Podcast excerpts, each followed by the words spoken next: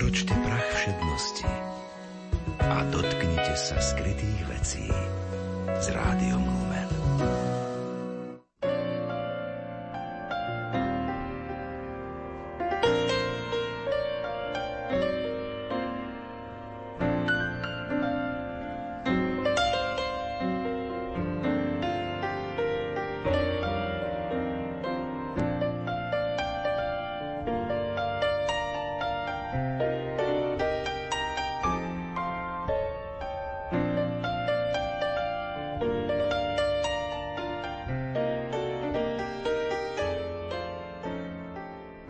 Tabletky duchovnej múdrosti.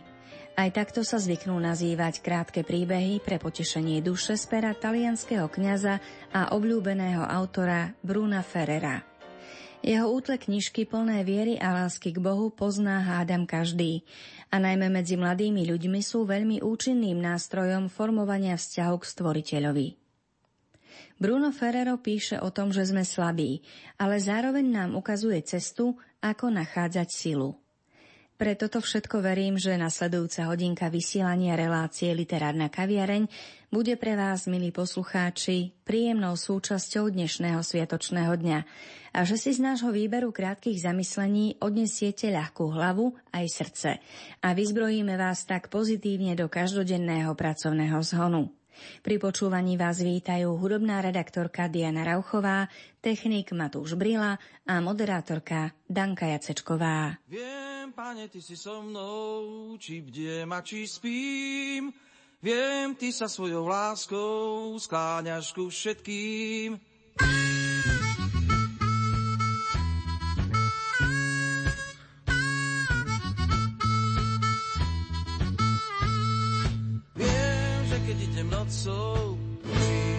mne. Viem, keď sa niekde stratím, ty ma pohľadáš. Šťastie sa v mojom srdci rozlieva, radostná pieseň chváli vždy v ňom snie. Pred tebou všetko padá na kolená. Viem, ty si stále so mnou, nech to každý vie.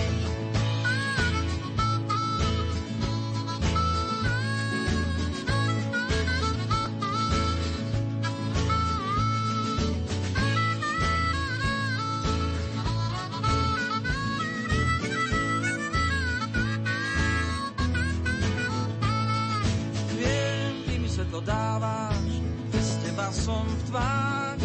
Viem, ak sa kúsok vzdialím, prichádza vždy pád. Viem, v tebe bol slabý, smutku strachu nie. Viem, svojou živou vodou uhasíš každý svet. Šťastie sa v mojom srdci rozlieva, radostná pieseň chváli vždy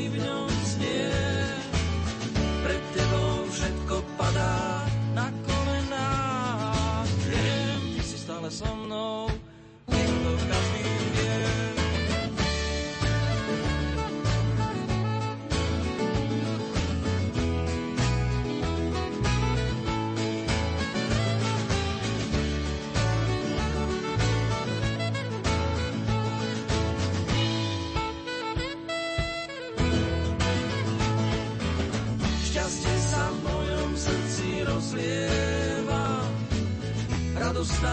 pieseň chváli vždy v ňom znie.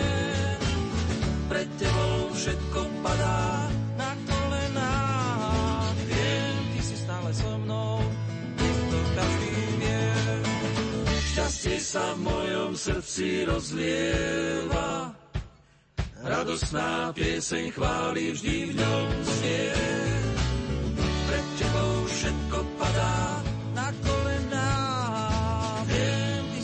So mnou, nech to každý vie.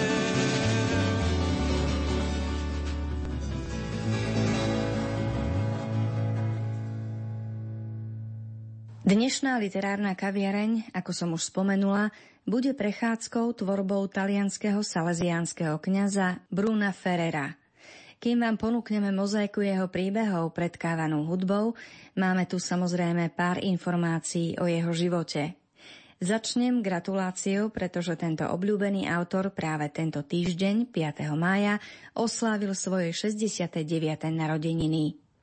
Svoju životnú púť začal v talianskom mestečku Villarbase nedaleko Turína. Vyštudoval filozofiu, teológiu a psychológiu. Niekoľko rokov pôsobil ako učiteľ na strednej škole. Už ako 17-ročný vstúpil k Salesiánom, ktorých charizma ho oslovila natoľko, že sa rozhodol celoživotne zamerať na výchovu a vzdelávanie mladých ľudí. V roku 1974 prijal kňazskú vysviacku a v tom istom čase rozbehol fungovanie časopisu pre chlapcov s názvom Mondo Ere.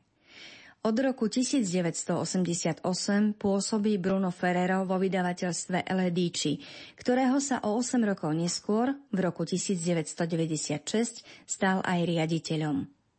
Pokiaľ ide o jeho novinárskú aktivitu, za zmienku stojí aj to, že v rokoch 1990 až 95 bol aj redaktorom časopisu Nové dimenzie. Po spisovateľskej stránke má na konte niekoľko kníh s rodinnou tematikou, so zameraním na výchovu detí a tínedžerov, ale aj pútavé knižky určené najmladším čitateľom. Väčšinu svojho pastoračného úsilia venuje práve deťom a ich rodičom, keďže je presvedčený, že všetko dôležité v živote človeka pramení práve v rodine.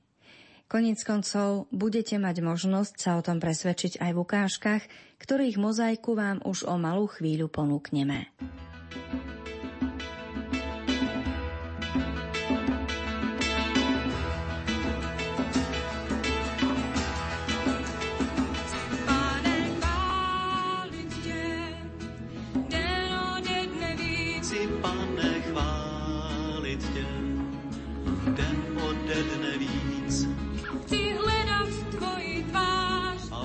stávat milostom. Chci tebe chválit.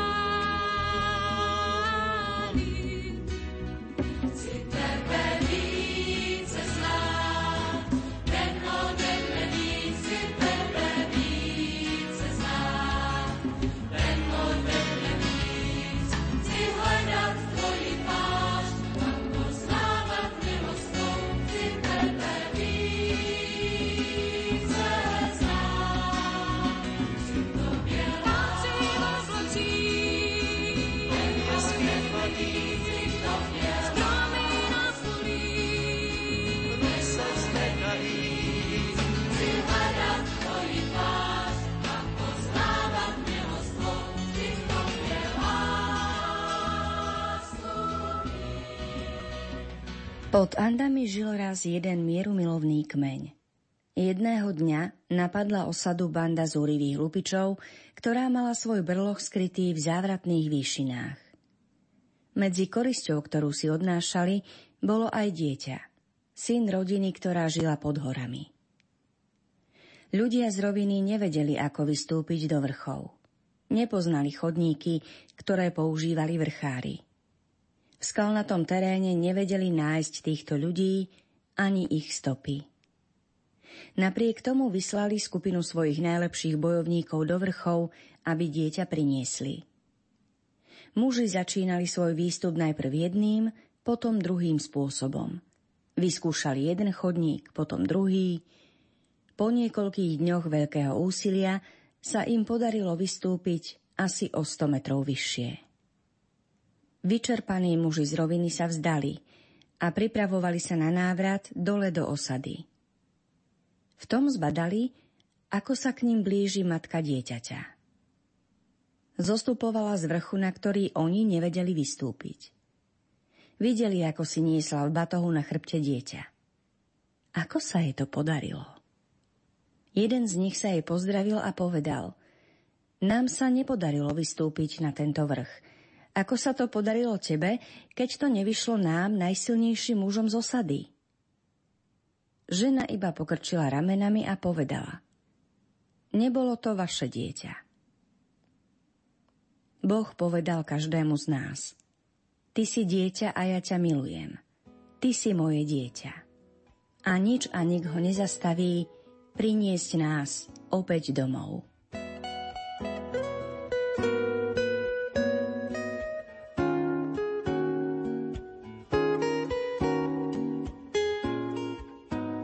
Mladistvej matky sa narodil v zapadnutej dedine. Vyrástol v inej dedine, kde pracoval ako tesár do 30. roku. Potom tri roky chodil po svojom kraji a kázal. Nenapísal ani jednu knihu. Nikdy nemal nejaký verejný úrad. Nemal ani rodinu, ani dom. Nechodil na univerzitu Nikdy sa nevzdialil viac ako 300 kilometrov od miesta, kde sa narodil. Neurobil nič, čo sa obyčajne spája s úspechom. Nemal nejaké poverovacie listiny. Mal iba seba. Mal len 30 rokov, keď sa verejná mienka postavila proti nemu. Priatelia od neho ušli. Predali ho nepriateľom a dostal sa pred súd, ktorý bol len fraškou. Bol pribitý na kríž medzi dvoch zločincov. Keď umieral, jeho kati hádzali kocky o jeho rúcho. Bolo jedinou vecou, čo na zemi mal. Keď umrel, pochovali ho do hrobu, ktorý mu dal zo súcitu priateľ. Po dvoch dňoch bol hrob prázdny. Prebehlo 20 storočí a dnes je ústrednou postavou v dejinách ľudstva. Ani pochodujúce armády, ani flotily so zdvihnutými kotvami, ani parlamenty, ktoré sa spájali, ani králi, ktorí vládli, ani myslitelia a vedci nezmenili život človeka na zemi tak, ako tento jediný samotársky život. V časoch protináboženskej propagandy v Rusku akýsi ľudový komisár predstavil brilantné dôvody definitívneho úspechu vedy. Oslavovali prvú vesmírnu cestu. Bol to deň slávy prvého kozmonauta Gagarina. Keď sa vrátil na Zem, povedal, že sa dobre pozeral do neba, ale že Boha nevidel.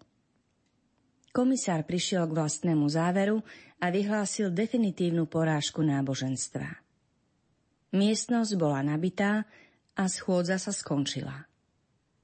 Sú nejaké otázky? Vzadu jeden starček, ktorý veľmi pozorne sledoval prejav, povedal ticho. Kristus vstal z mŕtvych. Jeho sused trochu hlasnejšie zopakoval. Kristus vstal z mŕtvych. Ďalší vstal a zakričal. Kristus vstal z mŕtvych. Potom ďalší a ešte ďalší. Nakoniec sa všetci zdvihli a kričali Kristus vstal z mŕtvych. Porazený komisár zmetene zmizol. Proti všetkým doktrínám a diskusiám je tu fakt. Na jeho opísanie stačí jediná veta. Kristus vstal z mŕtvych. Je v nej zhustené celé kresťanstvo. Fakt, ktorý sa nedá poprieť. Filozofi môžu o fakt stratiť záujem, ale neexistujú iné slová, ktoré sú schopné dať ľudstvu nádej. Ježiš stal z mŕtvych.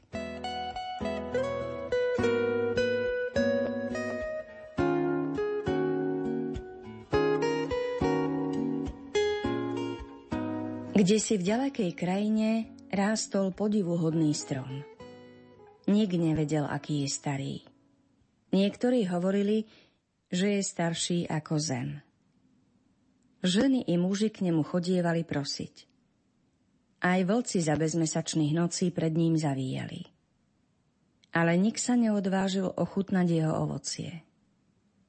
A bolo to ovocie nádherné, veľké a bolo ho toľko, že sa pod ním ohýbali konáre. Polovička tohto ovocia však bola jedovatá. A nikto nevedel, ktorá polovička to je. Jeden z dvoch veľkých konárov prinášal život a druhý smrť. Nastala veľká bieda a ľudia trpeli hladom. Iba stromu sa to nedotklo bol stále plný nádherného ovocia. Obyvatelia z okolia prichádzali, nerozhodní a bojazliví. Boli vyhľadovaní a trpeli, ale nechceli sa otráviť. Raz sa akýsi takmer umierajúci človek zastavil pod pravým konárom. Odtrhol si plot a bez váhania ho zjedol. Ostal na nohách, bol pokojný a dýchal stále radostnejšie. Všetci sa hneď zhrkli okolo pravého konára a pustili sa do toho slastného a blahodarného ovocia. Večer sa miestni obyvatelia zišli na poradu. Konár zľava bol nielen neužitočný, ale aj nebezpečný. Rozhodli sa, že ho odrežú. Na druhý deň sa všetci skoro ráno prebudili a ponáhľali sa nazbierať si pokrm. Všetky plody z pravého konára popadali na zem a hnili v prachu. Vtáci, ktorí tu hniezdili, zmizli. Strom v noci umrel. K hospodárovi prišli sluhovia a povedali mu Pane, nezasial si na svojej roli dobré semeno? Kde sa teda vzal kúkoľ? On im vravel To urobil nepriateľ. Sluhovia mu povedali Chceš, aby sme šli a vytrhali ho? On odpovedal Nie, lebo pri zbieraní kúkoľa by ste mohli vytrhnúť aj pšenicu. Nechajte oboje rásť až do žatvy. V čase žatvy poviem žencom, pozbierajte najprv kúkoľ a poviešte ho do snopov na spálenie, ale pšenicu zhromaždite do mojej stodoly. Zlo a dobro sú tajomne pomiešané a rastú spolu. Nikto z ľudí sa nemôže vyhnúť základnej zodpovednosti, ktorá pramení zo slobody, ktorú mu dal Boh. Zvoliť si.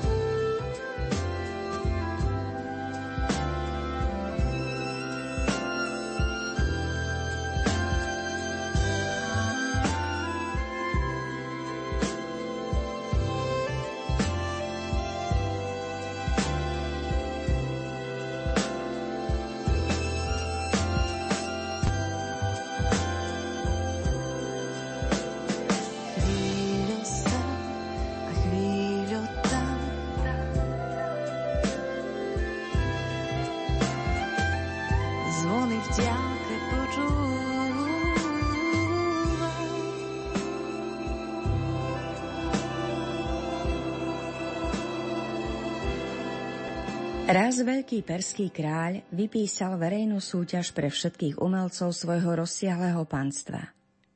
Ohromnú sumu ako odmenu mal vyhrať ten, komu sa podarí namaľovať portrét najpodobnejší kráľovi. Prvý sa prihlásil Int s podivuhodnými farbami, ktorých tajomstvo poznal jedine on. Potom tu bol Armén, ktorý si priniesol zvláštnu hlinu. Tretí bol Egyptian, s nevýdanými dlátami a rydlami a krásnymi mramorovými blokmi. Ako posledný sa predstavil Grék s vreckom prachu. Dvorní hodnostári reagovali na Grékov materiál podráždenie. Ostatní umelci sa uškrňali. Čo len ten Grék môže urobiť s mizerným vreckom prachu?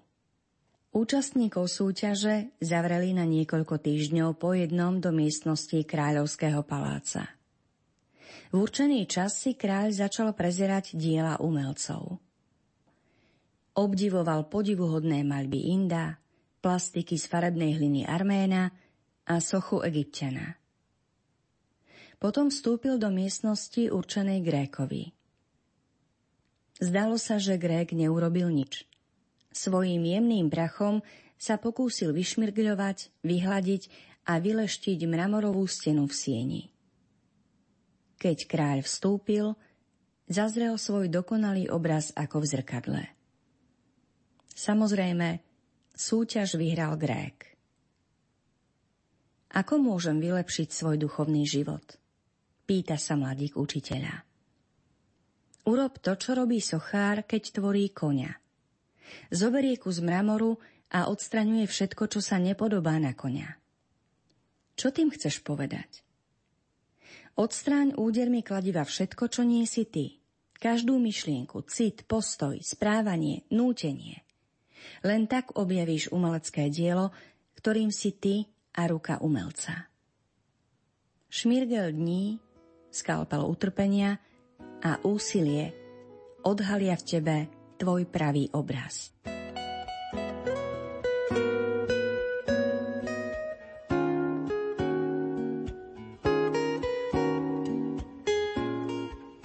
Jeden dedinčan si každý deň prinášal do dediny vodu v dvoch veľkých zviazaných nádobách, prehodených na chrbte osla, ktorý cupkal vedľa neho. Z jednej starej a deravej nádoby voda pomaly vytekala. Z druhej, novej, nevytiekla cestou ani kvapka. Stará popúkaná nádoba sa cítila ponížená a neužitočná tým viac, že nová nádoba využívala každú príležitosť, aby ukázala svoju dokonalosť. Raz ráno sa stará nádoba zdôverila gazdovi. Vieš, uvedomujem si svoje nedostatky. Strácaš čas, námahu a peniaze mojou vinou. Kým prídeme do dediny, som poloprázdna. Odpust mi moju slabosť a moje rany. Na druhý deň cestou gazda popukanej nádobe povedal. Pozri sa na kraj cesty. Je nádherný, plný kvetov. Tvojou zásluhou, povedal gazda. To ty každý deň polievaš okraj cesty. Kúpil som vrecko semienok a vysial som ich na okraj. A bez toho, aby si to vedela a chcela, si ich denne polievala. Všetci sme plní rán, Všetci sme popraskaní. Ale keď chceme, Boh vie z našich nedokonalostí urobiť divy. Čo všetko sa mi snívalo a nikdy sa to nestalo. Do rána z toho nebolo nič. Ale to trochu, čo sa vďaka Bohu splnilo, mi dáva chuť snívať ďalej. Vymodlil som sa toľko modlitieb, bez akejkoľvek odpovede, hoci som dlho a trpezlivo čakal. Ale tých pár, ktoré boli vypočuté, mi dodáva chuť prosiť ďalej.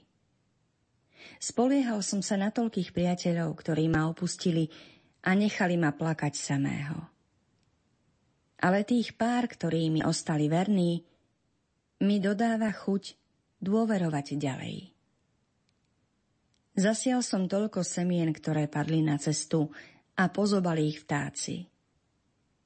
ale tých pár zlatých snopov, ktoré som niesol v náručí, mi dodáva chuť rozsievať ďalej.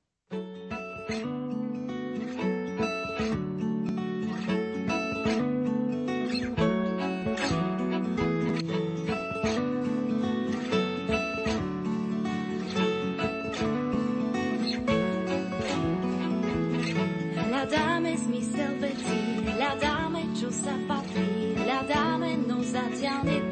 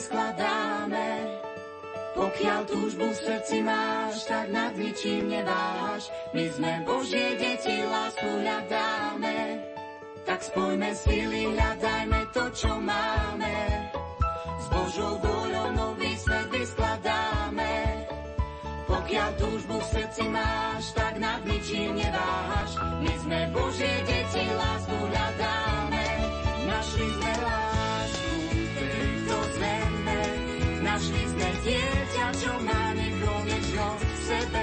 Našli sme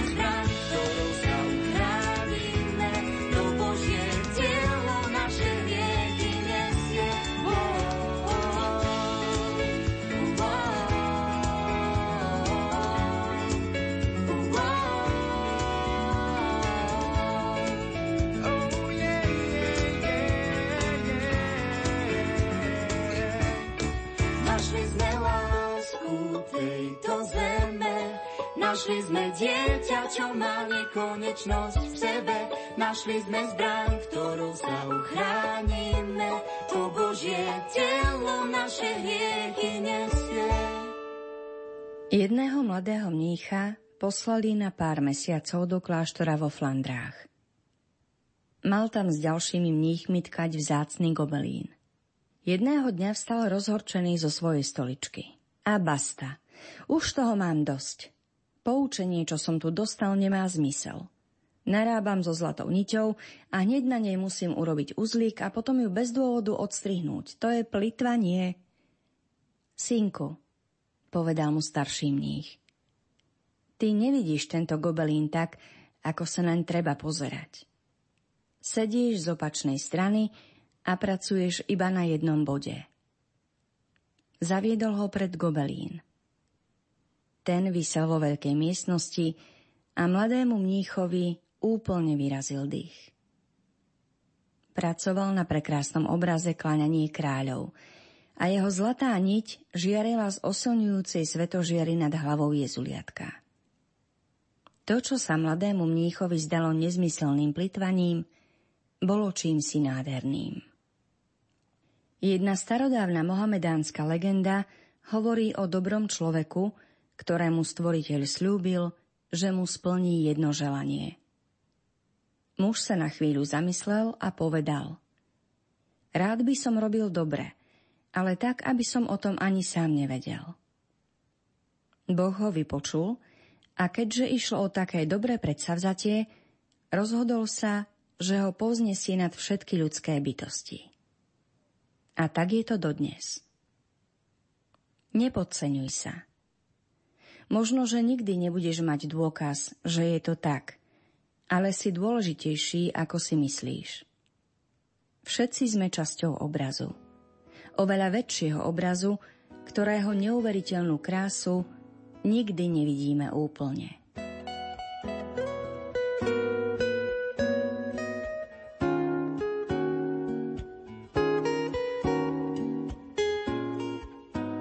Jeden drsný surový samuraj raz navštívil malého mnícha. Mních, povedal mu, vysvetli mi, čo je to peklo a čo raj. Mních zdvihol oči, pozrel sa na mocného bojovníka a s najvyšším opovrhnutím mu povedal. Mám ti vysvetliť, čo je peklo a čo raj? Tebe nemám čo vysvetľovať. Si špinavý a smrdíš. Ostrie tvojej britvy zhrdzavalo. Si hambou, si pohromou pre kastu samurajov. Zmizni mi z očí. Nenávidím ťa. Samuraj sa rozúril. Zalomcoval ním hnev. Tvár mu zčervenela, nebol schopný povedať ani slovo. Vytasil meč a chystal sa mnícha zabiť. Toto je peklo, povedal mních. To samuraja dorazilo. Čo to toho človečika muselo stáť, keď riskoval svoj život, aby mu ukázal, čo je peklo? Samuraj pomaly spustil meč, utíšil sa a zalial ho pocit vďačnosti. A toto je raj, dodal mních.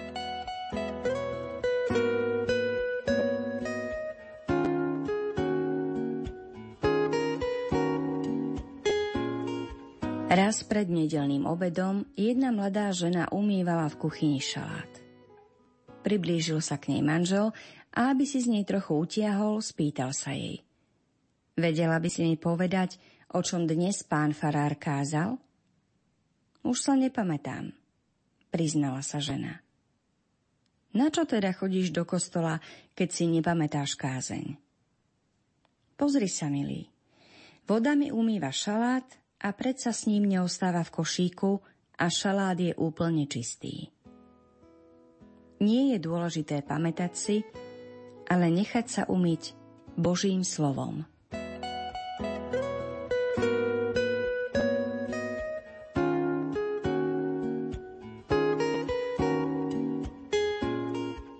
Poznal som človeka, ktorý vedel na spameť celý cestovný poriadok. Jediné, čo mu robilo radosť, boli železnice. Všetok voľný čas trávil na stanici. Sledoval, ako vlaky prichádzajú a odchádzajú. S obdivom si prezeral vagóny, všímal si silu rušňov, veľkosť kolies, obdivoval rušňovodiča i sprievodcov, ktorí naskakovali do vlaku. Poznal každý vlak. Vedel, odkiaľ prichádza a kam ide – kedy príde na určité miesto a aké vlaky potom z toho miesta odchádzajú i aké prichádzajú. Poznal čísla vlakov. Vedel, v ktorých dňoch premávajú, či majú jedálny vozeň, či čakajú alebo nečakajú na prípoj. Vedel, v ktorých vlakoch je poštový vozeň a koľko stojí lístok do Frauenfeldu, do Oltenu, do Niederbipu alebo kamkoľvek inám. Nechodil do baru ani do kina, ani na prechádzku. Nemal bicykel ani rádio, ani televízor, nečítal noviny ani knihy a keď dostal nejaký list, ani ten neprečítal. Na nič z toho nemal čas, lebo celé dni trávil na stanici a len v máji a v októbri, keď sa cestovný poriadok menil, nebolo ho pár týždňov vidieť. Sedel doma za stolom a učil sa všetko na spameť. Čítal cestovný poriadok od začiatku do konca. Dával pozor na zmeny a bol spokojný, keď nejakú nenašiel. Stávalo sa, že sa ho niekto spýtal, kedy odchádza vlak. Vtedy sa mu tvár rozžiarila a chcel presne vedieť, kam ten človek cestuje. Kto ho požiadal o informáciu, zaručene zmeškal svoj vlak, lebo náš pán ho nenechal odísť. Neuspokojil sa s tým, že mu povedal presný čas. Musel mu povedať aj číslo vlaku, počet vozňov, možné spoje, čas všetkých odchodov. Vysvetlil mu, že tým vlakom sa dá ísť do Paríža, kde treba vystúpiť, aj to, kedy tam vlak príde. Nechápal, že to všetko ľudí nezaujíma. A ak mu niekto ušiel skôr, ako mu za radom povedal všetky svoje vedomosti, rozhneval sa, pourážal ho a kričal za ním – Ty nemáš o železnici ani pojem, ty... On sám do vlaku nikdy nenastúpil. Nemalo to pre ňo význam, hovoril, lebo vedel dopredu, kedy a kam vlak prichádza. Mnoho ľudí, a medzi nimi aj významní veci, vie o Biblii všetko a vedia kriticky vysvetliť aj tie najmenšie a najskrytejšie veršíky poznajú význam najťažších slov a dokonca aj to, čo chcel posvetný písateľ skutočne povedať, aj keď je to možno naopak. Ale do svojho života nepríjmú nič z toho, čo je v Biblii napísané.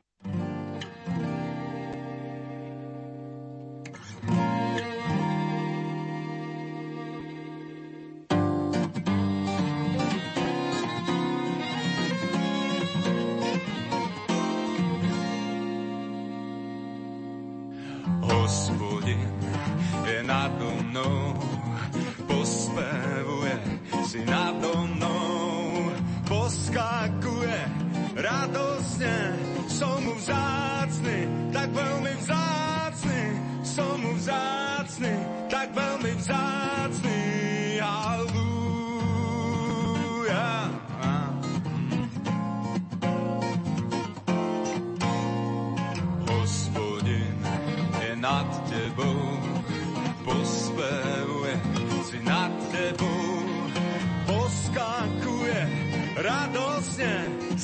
vzácny, tak veľmi vzácny, si mu vzácny, tak veľmi vzácny, halúja.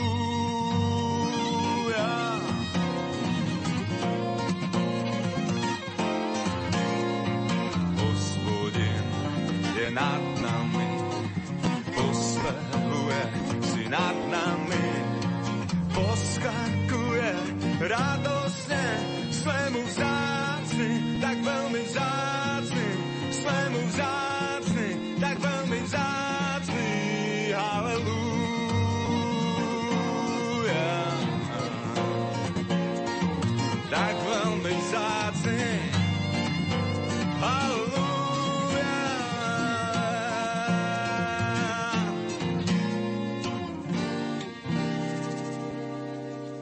Kráľovná Viktória, najmocnejšia vladárka Anglická, bola veľmi naklonená manželovi Albertovi Coburgovi. Albert nemohol nosiť titul kráľa a nezastával nejakú verejnú úlohu. Hoci sa mali veľmi radi, občas sa pohádali. Raz po jednej škriepke sa princ Albert zatvoril do svojej izby. Krátko na to Viktória prišla a zaklopala mu na dvere. Kto je? spýtal sa Albert.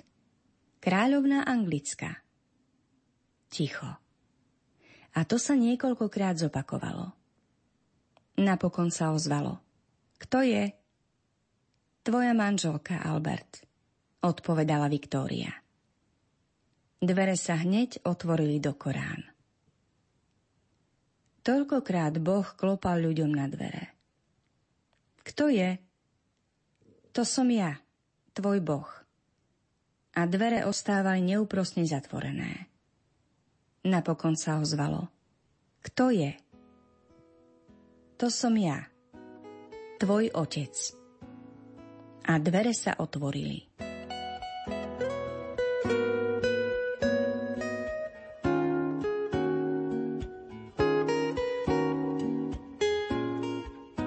Istý človek sa išiel poprechádzať do hory za dedinou, kde sa práve zdržiaval na dovolenke.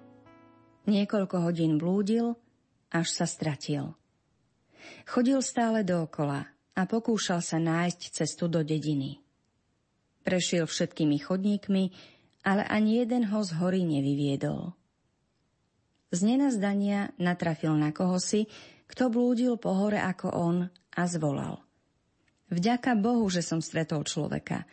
Môžeš mi ukázať cestu do dediny? Ten druhý povedal. Žiaľ, a ja som zablúdil. Porozmýšľajme, ako si pomôcť. Povedzme si, ktorými cestami sme to už zbytočne skúšali.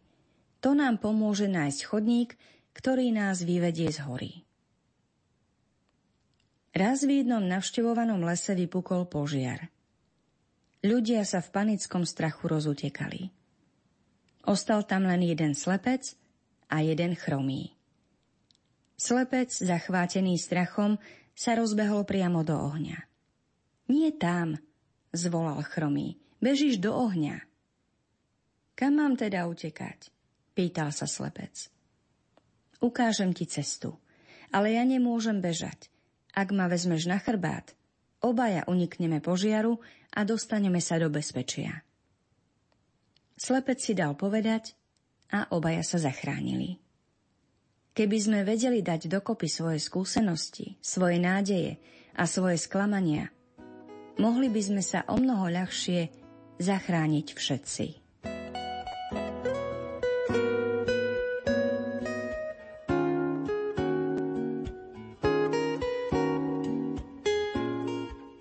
Jeden mocný kráľ cestoval cez púšť a za ním putovala dlhá karavána, ktorá viezla rozprávkový poklad zlata a vzácných perál. Na pol ceste jedna ťava z karavány, vysilená rozpáleným slnkom a lapajúca vzduch, odpadla a viac nevstala. Truhlica, ktorú niesla, sa skotúľala po dunách, rozbila sa a celý obsah, perly a drahokamy sa rozsypali do piesku. Vladár nechcel strácať čas. Iné truhlice nemal a ťavy boli preťažené. Namrzeným a súčasne veľkodušným gestom vyzval svoje pážatá a zbrojnošov, aby si vzácne perly pozbierali a ponechali. Mladíci sa chamtivo vrhli na bohatú korisť a začali zo všetkých síl prehrabávať piesok. Vladár pokračoval v ceste púšťou. Zbadal však, že za ním niekto uteká. Obrátil sa. Bolo to zadýchčané a spotené páža. Spýtal sa ho. A ty si tam neostal, aby si si niečo nazbieral? Páža dôstojne odpovedalo. Ja idem za svojim kráľom. Mnohí z jeho učeníkov ho opustili a viac s ním nechodili. Ježiš povedal dvanáctim. Aj vy chcete odísť? Odpovedal mu Šimon Peter. Pane, a ku komu by sme šli? Ty máš slová väčšného života. A my sme uverili a spoznali, že Ty si Boží svetý.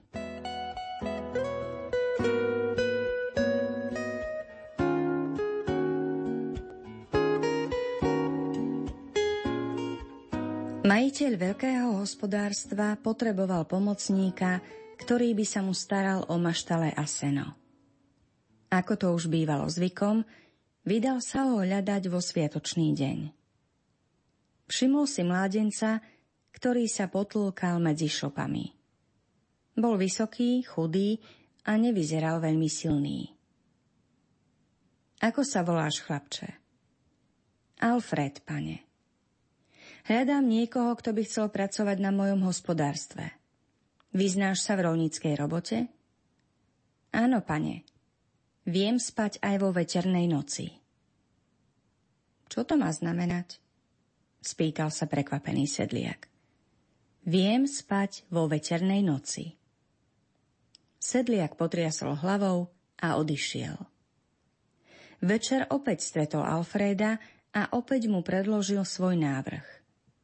Mládenec odpovedal tak isto. Viem spať vo veternej noci. Sedliak potreboval pomocníka a nie mládenca, ktorý sa chvastce, že vie spať vo veternej noci. Hľadal ďalej, ale nenašiel nikoho, kto by bol ochotný pracovať na jeho hospodárstve. Tak sa rozhodol prijať Alfreda, ktorý mu opakoval. Pane, buďte pokojní, viem spať aj vo veternej noci. Súhlasím teda. Uvidím, čo vieš robiť. Alfred pracoval na hospodárstve niekoľko týždňov. Sedliak mal iné starosti a nevenoval pozornosť tomu, čo mládenec robil. Raz v noci ho prebudil silný vietor. Zavíjal medzi stromami, búrácal v konároch a narážal do okien. Sedliak vyskočil z postele. Výchrica by mohla vytrhnúť na maštali dvere, vyplašiť kone a kravy, rozhádzať seno a slamu a narobiť všelijaké nepríjemnosti. Utekal zabúchať Alfredovi na dvere, ale nik sa nehlásil. Zabúchal ešte silnejšie. Alfred, vstávaj, poď a pomôž mi prvnež vietor všetko zničí. Ale Alfred spal ďalej. Sedliak nemohol strácať čas. Zbehol schodmi, preletel ako blesk humnom až k hospodárskym budovám. Čakalo ho tam milé prekvapenie. Maštalné dvere a okná boli pevne zatvorené. Seno a slama boli prikryté a zviazané tak, že ich nemohlo odviať. Kone boli v bezpečí a prasce i sliepky boli pokojné.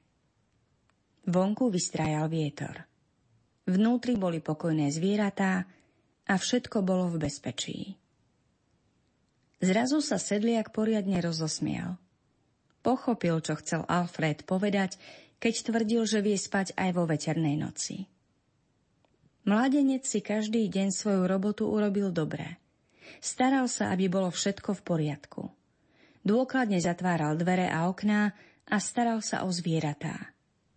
Každý deň sa pripravoval na výchricu preto sa ničoho nebál. A čo ty? Tiež vieš spať v dlhej veternej noci, ktorou je tvoj život?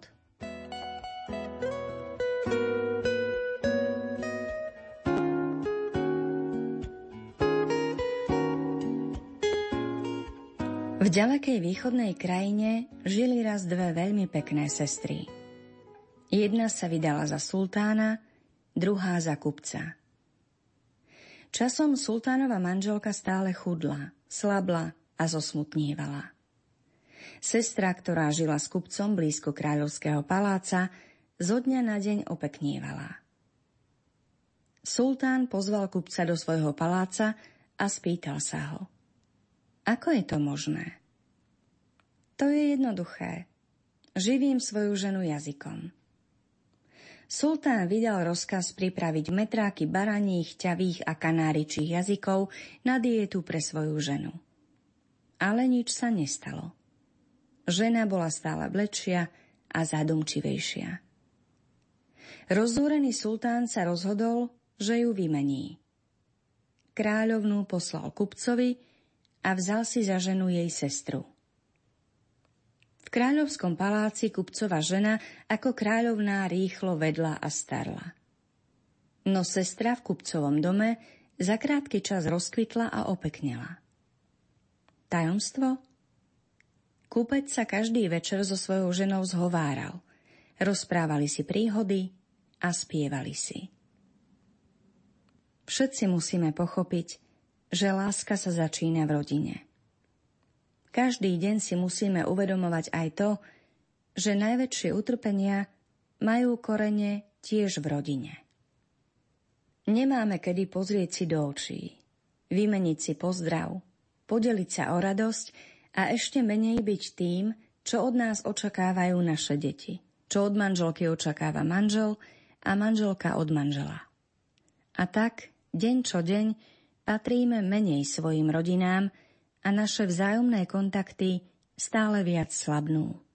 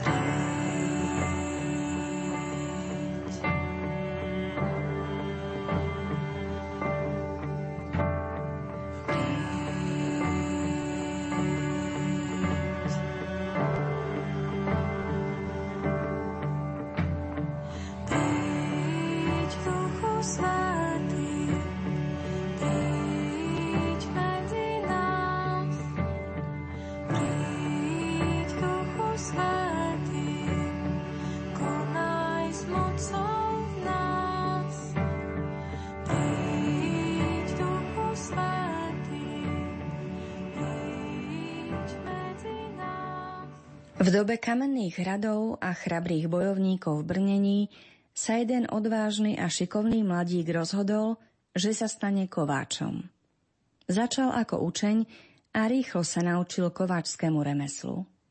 Naučil sa používať kliešte, kúť železo na nákove a narábať kováčským mechom. Bol naozaj šikovný.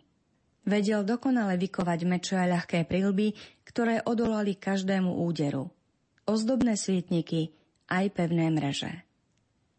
Keď sa vyučil, našiel si miesto v dielňach kráľovského paláca. Všetka šikovnosť v narábaní so železom mu však bola na nič, lebo sa nenaučil najdôležitejšiu vec. Ako sa s kresadlom vykresáva oheň, bez ktorého ani najlepší kováč nič nespraví. Je samozrejmé, že naše deti si musia osvojiť určité veci. Vedieť čítať, plávať, používať počítač. Že sa musia pripraviť na život v 21. storočí. Keď im neposkytneme nič iné, teda ak zanedbáme duchovnú stránku, budeme sa starať len o detaily života, ako by život nemal nejaký stred. V niektorých kultúrach sa proces objavovania tohto duchovného stredu nazýva jednoducho naučiť sa byť ľuďmi.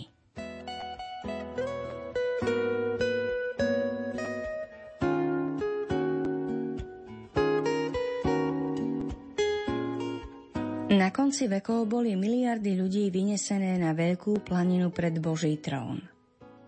Mnohí pred tým som ustupovali. Niektorí sa búrili.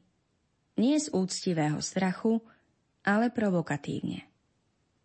Môže nás Boh súdiť? Čo on vie o utrpení? Vybuchla jedna mladá žena. Vyhrnula si rukáv, aby ukázala vytetované číslo z nacistického koncentračného tábora. Trpeli sme, byli nás, mučili, zabíjali. Mladý Černoch z inej skupiny ukázal krk. Kto povie niečo na toto?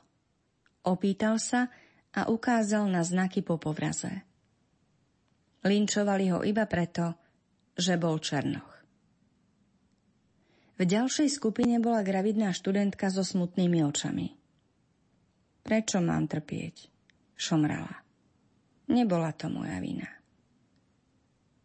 Na planine boli stovky takýchto skupín. Každá z nich mala čo vytýkať Bohu za zlo a utrpenie, ktoré dopustil na tento svet.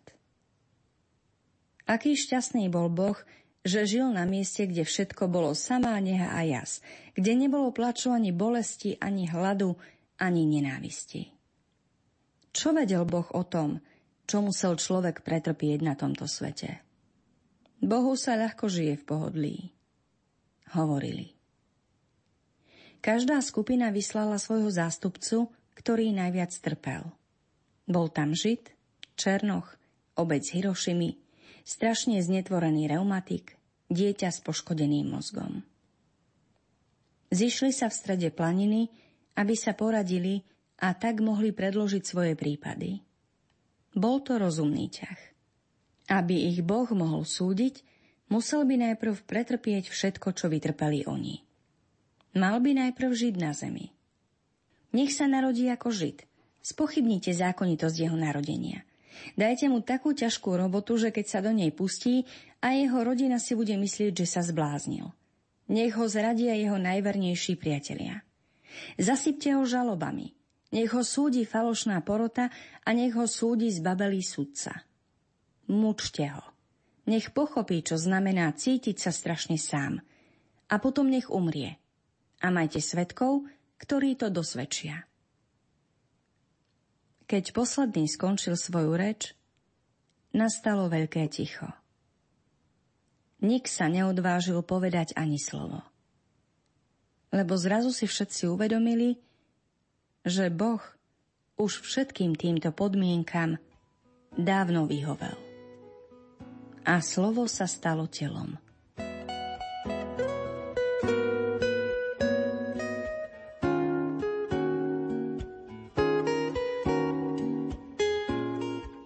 Bruno Ferrero zo skúseností v pastorácii v dnešnom nepokojnom svete vie, že kresťania často musia vo svojej viere kráčať proti prúdu. Pre istý diecézny časopis v tejto súvislosti povedal niekoľko zásadných slov. V Evanieliu podľa Lukáša Ježiš vyslovuje najznepokojujúcejšiu vetu v dejinách, keď sa pýta, či nájde syn človeka vieru na zemi, keď príde. Odpoveď je podľa Ferrera v rukách a vo vôli kresťanov, ktorí si musia byť vedomí toho, že sú malými sliepňajúcimi pochodňami v nesmiernosti noci. Musia mať však na pamäti svoju povinnosť byť naplno k dispozícii Bohu. Sú v tomto nenahraditeľní, pretože neexistuje žiadny iný plán. My, kresťania, nesmieme nikdy, z nejakého dôvodu, pochybovať o Bohu. Tieto slová Bruna Ferrera k nám viac či menej prenikajú zo všetkých jeho príbehov, aj z tých, ktoré sme vám ponúkli v dnešnej literárnej kaviarni. Verím, že sme vám prostredníctvom nich, milí poslucháči, ponúkli zo pár impulzov na zamyslenie. Za pozornosť počas uplynulej 60 minútovky vysielania vám ďakujú hudobná redaktorka Diana Rauchová, technik Matúš Brila a od mikrofónu vám príjemný zvyšok nedele praje Danka Jacečková.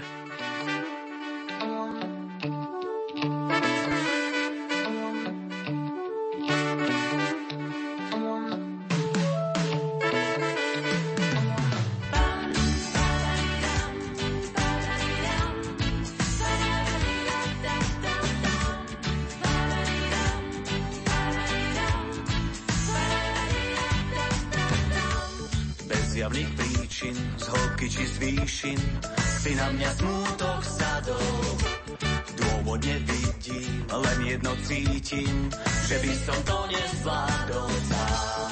Preto hľadám záchranný plán, ako len smútok prekonám. Nádej však mám, nie som v tom sám, bez nebie žiari svetlo nám.